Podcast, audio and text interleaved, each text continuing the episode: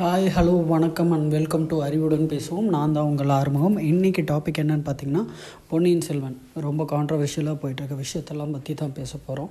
So ரொம்ப நாளாக இதை பற்றி பேச வேண்டாம்னு தான் நினச்சேன். பட் இன்றைக்கி தேதி வரைக்கும் படம் ரிலீஸ் ஆகி 10 நாள் 15 நாள் ஆனதுக்கப்புறமும் அதை பற்றி ஒவ்வொருத்தவங்க கான்ட்ரவர்ஷியலாக பேசிகிட்டு இருக்காங்க. ஸோ இதனால் மக்கள் ஒரு குழப்ப நிலையில் தள்ளப்படுறாங்க, பல சந்தேகங்கள் வருது, பல விதமான எதிர்வினையான தாட்ஸ், பிரிவினவாதம் அப்படி இப்படின்னு சொல்லிட்டுலாம் வந்துட்டுருக்கு. அண்டு இவங்க சொல்கிறத ஃபாலோ பண்ணிக்கிட்டு இன்னும் நிறைய பேர் வேறு விதமான ஒரு உண்மையான ஹிஸ்ட்ரியை தெரிஞ்சுக்காமல் ஒரு வேறு லைனில் போயிட்டுருக்காங்க. ஸோ அதுக்காக தான் இதை பற்றி பேசலான்னு சொல்லிட்டு இன்றைக்கி பேசுகிறோம். ஃபஸ்ட்டு வந்து பார்த்திங்கன்னா, பொன்னியின் செல்வன் ஒரு 50 ஆண்டு காலகட்டமாக எடுக்கணும்னு நினச்சி எடுக்க முடியாமல் கைவிடப்பட்ட ஒரு கதை. எம்ஜிஆர் காலத்திலேருந்து எம்ஜிஆர், கமல், அப்புறம் ஃபைனலாக மணிரத்னம் அவர்கள் அந்த 50 ஆண்டு சினிமா கனவை நிறைவேற்றியிருக்காரு. ஸோ புக்கில் என்ன சொல்லியிருக்கோ அதேபடி எந்தவித மாற்றமும் இல்லாமல் அருமையாக சொல்லியிருக்காரு. ஆனால் அந்த படத்துக்கு எதிராக ஏகப்பட்ட சர்ச்சைகளும் அந்த படத்தோட வெற்றியை ஏற்றுக்க முடியாமல் இருக்கக்கூடிய பலரும் இருந்துக்கிட்டு இருக்காங்க. அதில் மொதல் சர்ச்சை என்னென்னு பார்த்திங்கன்னா, படம் ரிலீஸ் ஆன வாக்கிலே பிரபல டைரக்டர் வெற்றிமாறன் அவர்கள் வந்து பார்த்திங்கன்னா, இந்த படம் வந்து ஹிந்து மதத்தை திணிக்குது, இதை வந்து எங்களால் ஏற்றுக்கொள்ள முடியாது அப்படிங்கிற மாதிரி சொல்கிறாங்க. படத்தில் எந்த விதத்துலேயும் ஹிந்து மதத்தை திணிக்கலை, ஏன்னா இது திணிக்கணும்னு அவசியம் கிடையாது. ஹிந்து மாநிலம் தமிழ்நாட்டுக்கு சொந்தமான மதங்களை பற்றி தான் பேசியிருக்காங்க. இதை பற்றி இன்னொரு நடிகரும் தெளிவுபடுத்தியிருக்காரு. ஸோ படத்தில் வந்து பார்த்திங்கன்னா, புக்கில் என்ன சொல்லப்பட்டிருக்கோ 70 ஆண்டுகளுக்கு முன்னாடி கல்கி 1954 இந்த புக்கை வெளியிடும்போது என்ன சொல்லியிருக்காரோ அந்த கருத்தை தான் சொல்லியிருக்காங்க. ஸோ சிவன் பெரியாரா விஷ்ணு பெரியாரான்னு சொல்லிட்டு ஆழ்வார்க்கடியான் நம்பி வந்து சண்டை போடக்கூடிய விஷயம் வந்து அந்த புக்கிலே இருந்திருக்கு. ஸோ அதை சொல்லியிருக்காங்க. அதே மாதிரி புத்தர்களுக்கு எவ்வளோ உதவி பண்ணியிருக்காங்க, புத்தர் எவ்வளோ முக்கியத்துவங்கிறதையும் அந்த புக்கிலேயே இருக்குது. சிங்கள தமிழர்களால் கும்பிடப்படக்கூடிய புத்தரோட முக்கியத்துவத்தையும் அதில் பேசியிருக்காங்க. அதே மாதிரி கொற்றவை தேவியை வந்து பாண்டிய மன்னர்கள் கும்பிடுறதாகவும் சோழ மன்னர்களும் கும்பிடுறதாகவும் சில காட்சிகள் அமைக்கப்பட்டிருக்கு. ஸோ அதனால் இது எந்த விதத்துலேயும் மதம் திணிக்கப்படவில்லை, திணிக்கணுங்கிற அவசியம் கிடையாது. ஏன்னா தமிழ்நாட்டில் காலாகாலமாக எந்தெந்த தெய்வங்களை கும்பிட்டு வந்துட்டுருக்காங்களோ அந்த தெய்வங்களை தான் படத்தில் காட்சி பண்ணியிருக்காங்க. அதே மாதிரி புக்கில் இருந்ததாக தான் காமிச்சிருக்காங்களே தவிர்த்து புதுசாக எதையும் இவங்க பண்ணலை. அடுத்ததாக வந்து பார்த்திங்கன்னா, பொன்னியின் செல்வன் வந்து ஒரு கற்பனை கதை, இதை வந்து எங்களால் உண்மையாக ஏற்றுக்க முடியாது அப்படின்னு சொல்லிட்டு இருக்காங்க. ஸோ பொன்னியின் செல்வன் வந்து கற்பனை கதையெல்லாம் கிடையாது, ஒரு உண்மை கதை தான். உண்மையில் ஒரு 75% 80% உண்மை கதையில் ஒரு 20% வந்து கற்பனை கலந்திருக்கப்பட்டிருக்கு. அது காரணம் என்னென்னா, படிக்கிறவங்களுக்கு அப்படியே ரா சப்ஜெக்டாக கொடுத்தா அவங்களுக்கு படிக்கிறதுக்கு இன்ட்ரெஸ்ட் வராதுங்கிறதுக்காக, அவங்களுக்கு இன்ட்ரெஸ்ட் கொடுக்கணுங்கிறதுக்காக ஒரு நகைச்சுவையும் ஒரு காதலையும் மோதலையும் வந்து கல்கியினால் கற்பனையாக உருவாக்கப்பட்டிருக்கு. இன்னும் உங்களுக்கு தெளிவாக புரிகிற மாதிரி சொல்லணுன்னா, டைரக்டர் வெற்றிமாறன் அவர்கள் இயக்குன விசாரணைங்கிற திரைப்படம் என்ன தான் ஒரு வெற்றி படமாக இருந்தாலும், பேசும் படமாக இருந்தாலும், மக்களால் விரும்பி பார்க்கப்பட்ட படமானு கேட்டால் விசாரணை நிச்சயமாக கிடையாது. பெரும்பாலுமான மக்கள் யாரும் விரும்பி பார்த்ததும் கிடையாது, அந்த படத்தை கொண்டாடி கொண்டு பார்த்ததும் கிடையாது. அதே போல் அதை திரும்பி மக்களும் பார்க்க விரும்பவில்லை. காரணம் என்னவென்றால், அது ரா சப்ஜெக்ட். ஸோ ரொம்ப ராவாக எந்த காதல், காமெடி, பாட்டு எதுவுமே இல்லாத ஒரு படம். அது மாதிரி தான் ஸோ ஒரிஜினல் பொன்னியின் செல்வனை எடுக்க வேண்டும் என்றால் அதே மாதிரி தான் ரொம்ப ராவா, இவன் வந்தால் கழுத்தை வெட்டினான், அவன் வந்தால் திருப்பி ஏதோ சூழ்ச்சி பண்ணாங்க, திருப்பி இவனும் கழுத்தை வெட்டினான் அப்படிங்கிற மாதிரி ஒரு கதையை எடுத்துகிட்டு போனால் மக்களுக்கு படிக்கிறதுக்கு ஒரு பிடித்தம் இருக்காது. ஸோ அந்த காரணத்திற்காக தான் ஒரு சில நகைச்சுவை நகைச்சுவையும் ஒரு சில காதல் காட்சிகளையும் ஒரு சில மோதல் காட்சிகளையும் கற்பனையாக உருவாக்கப்பட்டதை தவிர்த்து மற்றபடி அந்த கதையில் சொல்லப்படுற அனைத்து கருத்துக்களும் உண்மையான கருத்துக்கள் தான். அது பல கல்வெட்டுகள்லையும் இருக்குது, பல புராண இலக்கியங்கள்லேயும் இருக்கிறது. இன்னும் சொல்லணுன்னா, ஆதித்ய கரிகாலன் கொன்னதுலேருந்து ஆதித்ய கரிகாலன் பாண்டிய மன்னன் தலையை வெட்டினதுலேருந்து உத்தம சோழன் மன்னனாக இருந்ததுலேருந்து ராஜராஜ சோழன் தொடர் மன்னனாக இருந்த வரைக்கும் இலங்கை போர்லேருந்து எல்லாமே அடிப்படை கதையாக இருக்கிறது உண்மை. நந்தினி என்கின்ற கேரக்டரும் ஆழ்வார்க்கடியான் என்கின்ற கேரக்டர் மட்டும் கற்பனையாக சித்தரிக்கப்படுகிறது. ஒரு தூரத்துலேருந்து ஒருத்தன் வந்து நாட்டுக்கு கெட்டது பண்ணுறாங்கிறத விட சோழ குடும்பத்திலே ஒரு பாண்டிய குடும்பம் இருந்து கெட்டது பண்ணுது, அது விஷயம் எல்லாத்துக்கும் தெரிஞ்சும் ஒன்றும் பண்ண முடியாமல் இருக்கிற நிலைமையில் இருந்தாங்கன்னா அது மேலும் இன்னும் ஒரு சுவாரஸ்யத்தை கூட்டுங்கிறதுக்காக ஆட் பண்ணப்பட்ட கற்பனை கேரக்டர் தானே தவிர்த்து மற்றபடி எல்லாமே உண்மை. இன்க்ளூடிங் வந்தியத்தேவன் முதற்கொண்டும் குந்தவையின் கணவன் வந்தியத்தேவன் சொல்லிட்டு பல கல்வெட்டுகள்லையும் கிடைக்கப்பட்டிருக்கு. இதை பற்றி பல தொல்பொருள் ஆராய்ச்சியாளர்களும் வரலாறு சான்றிதழ் பெற்றவர்களும் பல மீடியாக்களில் பேசியிருக்கார்கள், இன்னமும் தெளிவும் படுத்தியிருக்கார்கள். அதற்கு அடுத்தபடியாக நாம் பார்க்கப்படுவது கமலஹாசன் அவர்கள். அந்த காலத்தில் ஹிந்து மதம்னு ஒரு மதம் கிடையாது, சைவம்னு மதம் இருந்துச்சு, வைணவம்னு ஒரு மதம் இருந்துச்சு அப்படிங்கிற மாதிரி சொன்னார். ஸோ ஆஸ் நான் முன்னாடி சொன்ன மாதிரி இது வெற்றிமாறன் சப்போர்ட் பண்ணுற மாதிரி இருந்தாலும் வெற்றிமாறன் சொன்னதுக்கு எதிரான கருத்து தான். ஸோ தமிழ்நாட்டில் வந்து சைவம் வைணவம்னு என்று ஒரு மதம் இருந்தது அப்படின்னு சொல்லிட்டு கமலஹாசன் சொல்லியிருக்காரு. ஆஸ் தமிழர்கள் வந்து அப்போ சைவ மதத்தையும் கும்பிட்ருக்காங்க வைணவ மதத்தையும் கும்பிட்ருக்காங்கங்கிறத மேற்கோள் காட்டுற மாதிரி தான் அவர் சொல்லியிருக்காரு. ஸோ ஹிந்து மதம்னு யாரும் திணிக்கப்படவில்லை, பட் ஹிந்து தெய்வங்கள் தமிழர்களோட தெய்வங்களாக இந்த இரண்டு மதங்களும் இருந்ததாக கமலஹாசன் மேற்கோள் காட்டியிருக்காரு. அண்டு இந்த விஷயத்தில் இத்தனால் சாமியே வந்து ஆரிய மதத்துலேருந்து தான் வந்ததுன்னு பேசிகிட்டு இருந்தவர் திடுதுப்புன்னு இந்த கொள்கையை எடுத்திருக்கிறதுக்கு காரணம் என்னன்னு தெரில. இந்த மாற்றத்தை எடுத்திருக்கிறதுக்கு காரணம் என்னங்கிறது எனக்கும் புரியல. ஆமாம், அவர் சொல்கிற மாதிரி ஏற்கனவே ஹிந்துங்கிற பேர் கிடையாது. தமிழ்நாட்டில் வந்து 6 மதங்கள் வந்து உள்ளது. இதே 6 மதங்கள் வந்து வடநாட்டிலும் கும்பிடப்பட்டது. அந்த 6 மதங்களின் தமிழ் பெயர்களையும் சமஸ்கிருத பெயரையும் உங்களுக்கு சொல்கிறேன். தமிழ் பெயர்கள் என்னன்னு பார்த்திங்கன்னா கிரந்தம், அக்கியம்,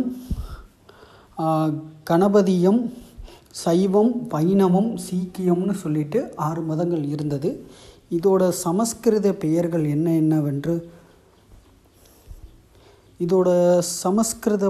பெயர்கள் என்னவென்று பார்த்திங்கன்னா சாதுரம், ஷக்கிதம், சைவம், வைணவம், கொற்றுவம், கணபதியம் அப்படின்னு சொல்லிட்டு இந்த 6 பெயர்கள் இருக்குது.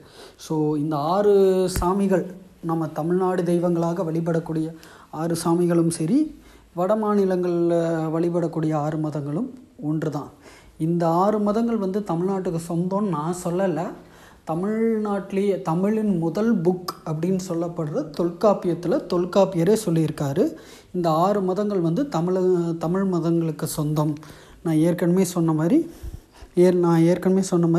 கிரந்தம், அக்கிநோயம், கணபதியம், சைவம், வைணவம், சீக்கியம் என்கின்ற மதம் வந்து தமிழகத்துக்கு சொந்தமான மதம்னு எப்படி ஏற்கனவே தொல்காப்பியரே வந்து தொல்காப்பியத்தில் சொல்லியிருக்காரு. அது வந்து ஒரு இலக்கண நூல் மட்டும் இல்லாமல் பல வாழ்வியல் முறை, கட்டடக்கலைகள் முறை, தமிழர்கள் வாழ்ந்த முறை, அறிவியல், புவியியல்னு போன்று பல விஷயங்களை வந்து சொல்லக்கூடிய புக்காக தான் வந்து தொல்காப்பியம் இருந்து கொண்டு வருகிறது.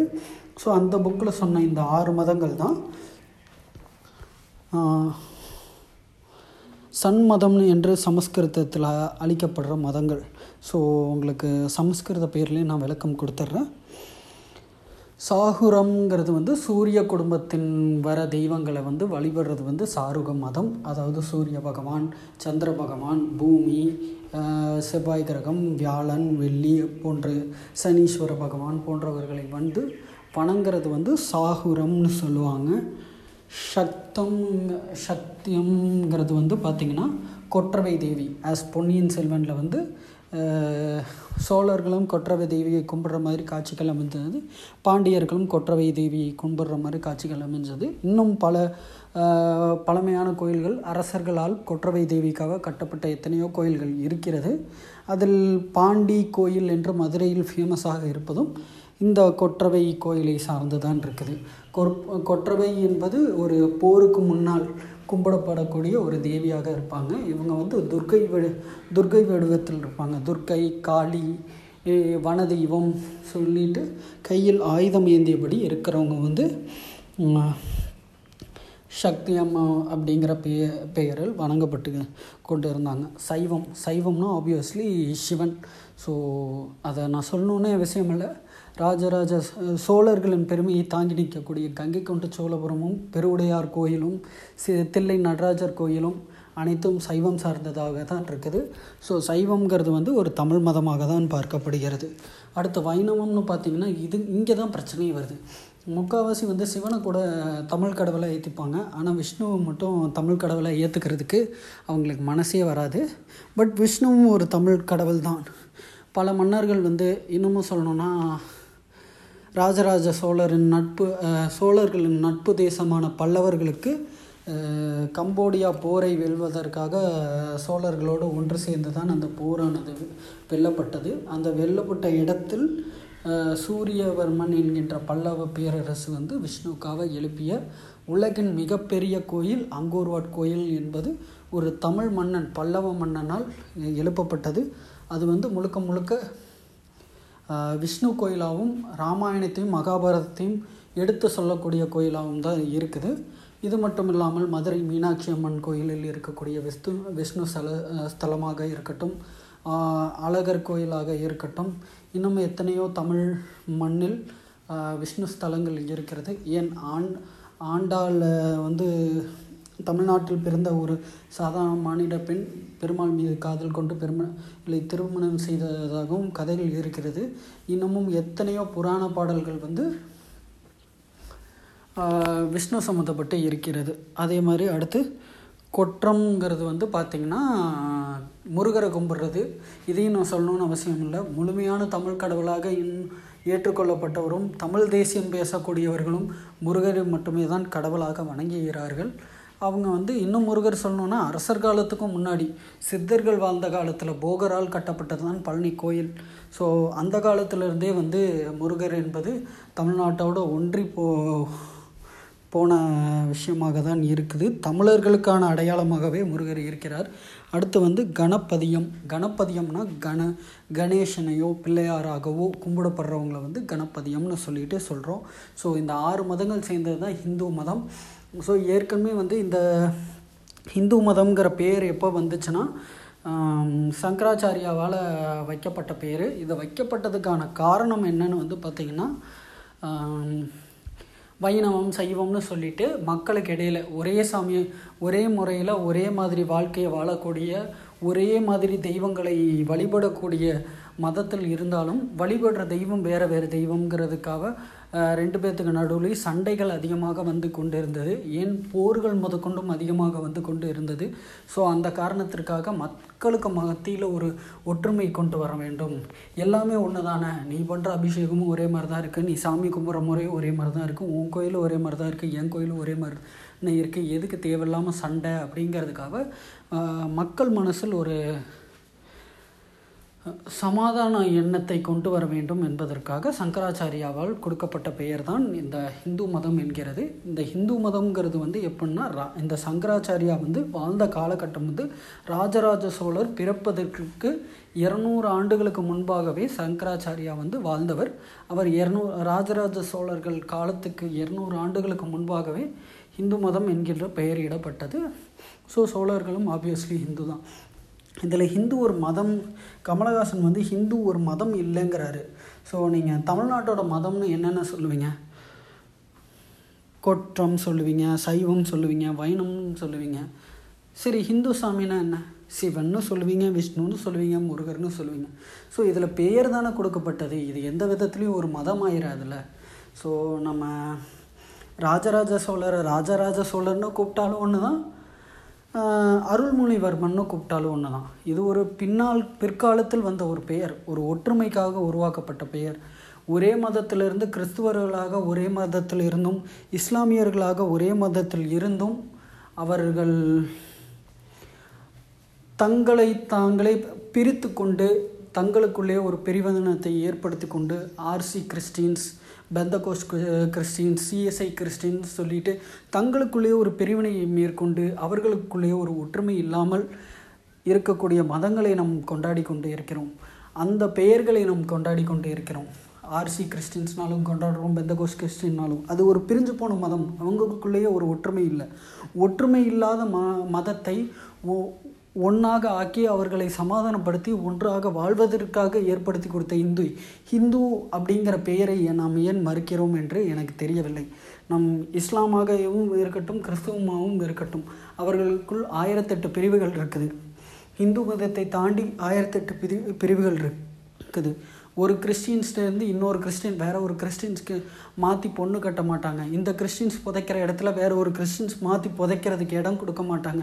ஸோ அப்படி ஒரு கிறிஸ்டியன்னு ஒரே பேரில் இருந்து இத்தனை கிறிஸ்டியன் ஒரே பேரில் அழைக்கப்படுறவங்களுக்குள்ளேயே இத்தனை வேற்றுமை, இத்தனை பிரச்சனை, இத்தனை சண்டைகள் வருங்கும்போது எந்தவித சண்டையும் வந்துடக்கூடாது, எல்லாரும் ஒன்று தாங்கிறது உணர்த்துறதுக்காக வச்ச இந்துங்கிற பேரை, இந்த ஒற்றுமையின் அடையாளத்தை நம்ம எதிர்க்கிறோன்னு எனக்கு இன்னமும் புரியலை. ஸோ அதை தான் இங்கே தெளிவுபடுத்த விரும்புகிறேன். ஸோ ராஜராஜ சோழனை ராஜராஜ சோழன்னு கூப்பிட்டாலும் ஒன்று தான், ஆதித்ய கரிகாலன்னு கூப்பிட்டாலும் ஒன்று தான். ஆதித்ய கரிகாலனுங்கிறது அவருடைய பழைய பெயர், ராஜராஜ சோழனுங்கிறது அவரோட பெருமை பெயர். அவர் எவ்வளோ பெரிய ராஜா, எப்பேற்பட்ட ராஜாங்கிறத சொல்கிறதுக்கான பெருமை பெயர். அதே மாதிரி தான் சிவம், சைவம், வைணவம்ங்கிற பெயர்கள்லாம் நம் கும்பிட்ட தெய்வங்களின் பெயர். ஹிந்து மதம்ங்கிறது நமக்குள்ள ஒற்றுமை உருவாக்கக்கூடிய பெயர். அப்படி இருக்கிற பெயரை நம்ம எதிர்க்கிறோம்னுங்கிறது தெரியலை. அண்ட் நமக்குள்ள பிரிவினை எல்லாம் பழைய புராணங்களில் எதில் எடுத்திங்கனாலும் எல்லா மதத்தினரும் எல்லா சமூகத்தினரும் சமமாக தான் ஈர்க்கப்பட்டார்கள். ஆங்கிலேயர்களால் உருவாக்கப்பட்டது தான் நம்மளோட பிரிவினையை தவிர்த்து, நம் மதத்தால் உருவாக்கப்பட்டது நம் பிரிவினைகள் கிடையாது, தீண்டாமை கிடையாதுங்கிறதை சொல்லி இந்த முடித்துக்கொள்கின்றேன். நன்றி. ஜெய்ஹிந்த்.